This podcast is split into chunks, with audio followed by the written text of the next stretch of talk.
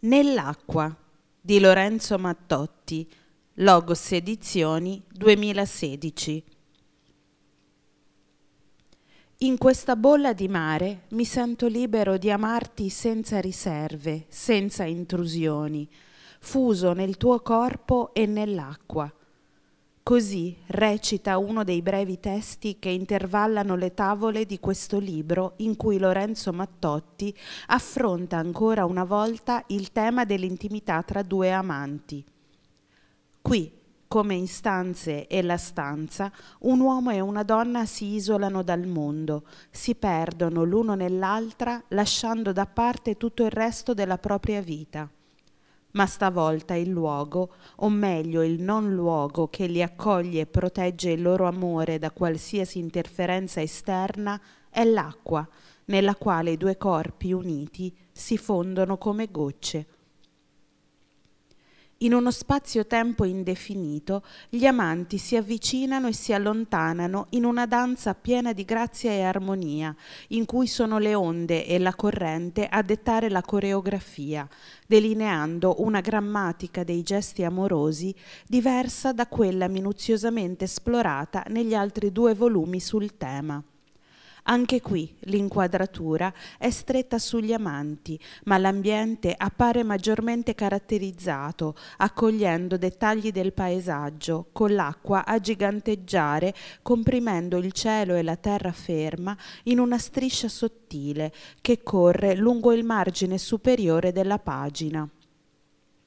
Pur in uno spazio così ridotto, l'artista riesce a variare sapientemente i motivi, focalizzandosi di volta in volta sulla spiaggia, sulle dune, sui cespugli, lasciando svettare le scogliere oppure profilando un'isola a largo.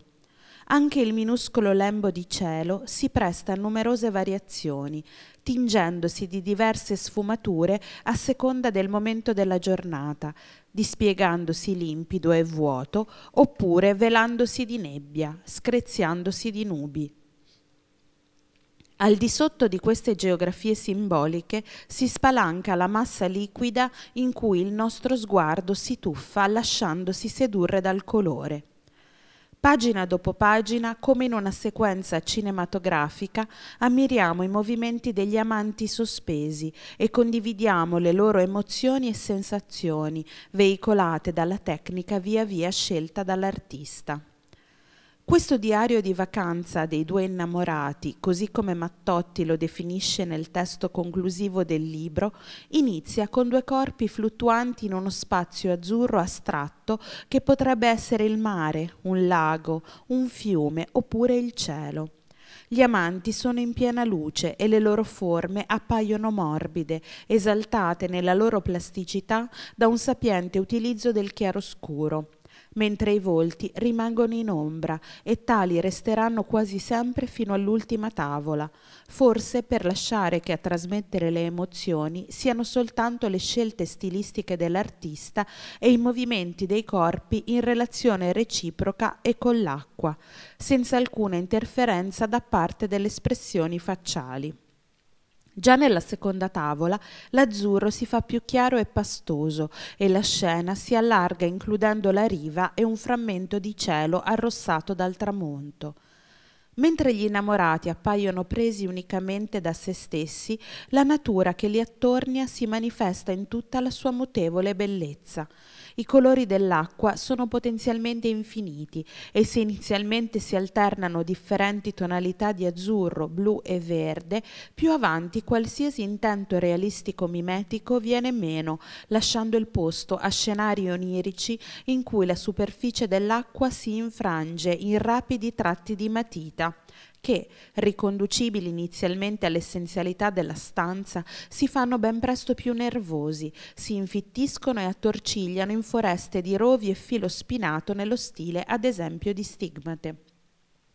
Imperiosa e a tratti opprimente, la passione si chiude come una prigione intorno ai due corpi, che continuano a esplorarsi senza apparente timore, mentre i rovi si assottigliano passando dal nero della china alla sanguigna, al blu dei tratti e poi delle chiazze di acquerello. Alle prime luci dell'alba i colori prendono a poco a poco il sopravvento sulle forme, invadono i corpi, li compenetrano, li nascondono, ne alterano i contorni, infuriando sulla pagina come infiammati dal piacere culminante degli amanti. Infine si ristabilisce la quiete, i colori svaniscono e poi tornano a tingere compostamente l'acqua, il litorale, il cielo, i corpi.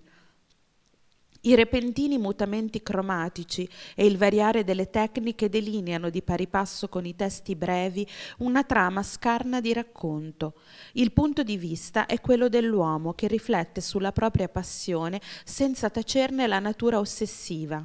La donna lo attrae come una forma di perdizione e nelle sequenze del libro dedicate al sogno, onnipresente nella produzione di Mattotti, lo stringe con foga, dimostrandosi possessiva e violenta fino a trascinarlo sempre più pericolosamente in basso, verso l'inferno finché al risveglio lo sgomento svanisce e l'uomo e la donna tornano ad amarsi fino a perdere completamente contatto con il luogo in cui si trovano, fino ad avere la sensazione di sparire l'uno nell'altra. Ma in questo abbandono si insinuano lo smarrimento, la tristezza e la paura. Nel pieno dell'estasi la donna è spaventata da un pesce e si avverte la presenza di un mostro pronto a risucchiare gli amanti. Ed è qui che emerge la fragilità del rapporto, l'impossibilità di salvarsi a vicenda. Si profilano qui il pericolo, la dannazione dell'ossessione, la perdita che assedia il piacere. L'acqua che avvolge e accarezza è la stessa che può travolgere, che può annegare, come l'amore.